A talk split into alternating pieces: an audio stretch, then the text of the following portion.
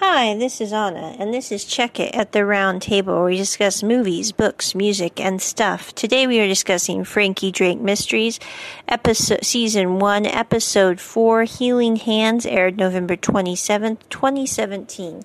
This is the story of a supposed faith healer who is the daughter of a minister that is at Trudy's mother's church, who disappears into the night what you find out is that actually she wants to be a jazz singer and is kind of tired of being the person at church who gets paid to heal people. Just saying, not exactly a nice thing to have to have done. And then you find out also that her dad is an ex convict who is actually helping get counterfeit money into Toronto by using his um, tithe plates. Anyway, just saying, not exactly a nice dude.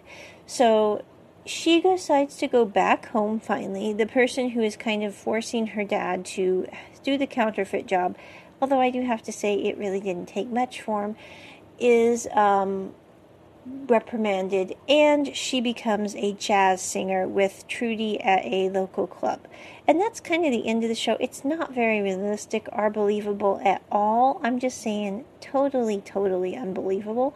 But you know, it is Frankie Drake, and the whole Frankie Drake series, season one, is just kind of ridiculous and not very believable and extremely predictable so far. But anyway, I'm still going to give it a go, and there it is. On out, check it at the round table. Bye.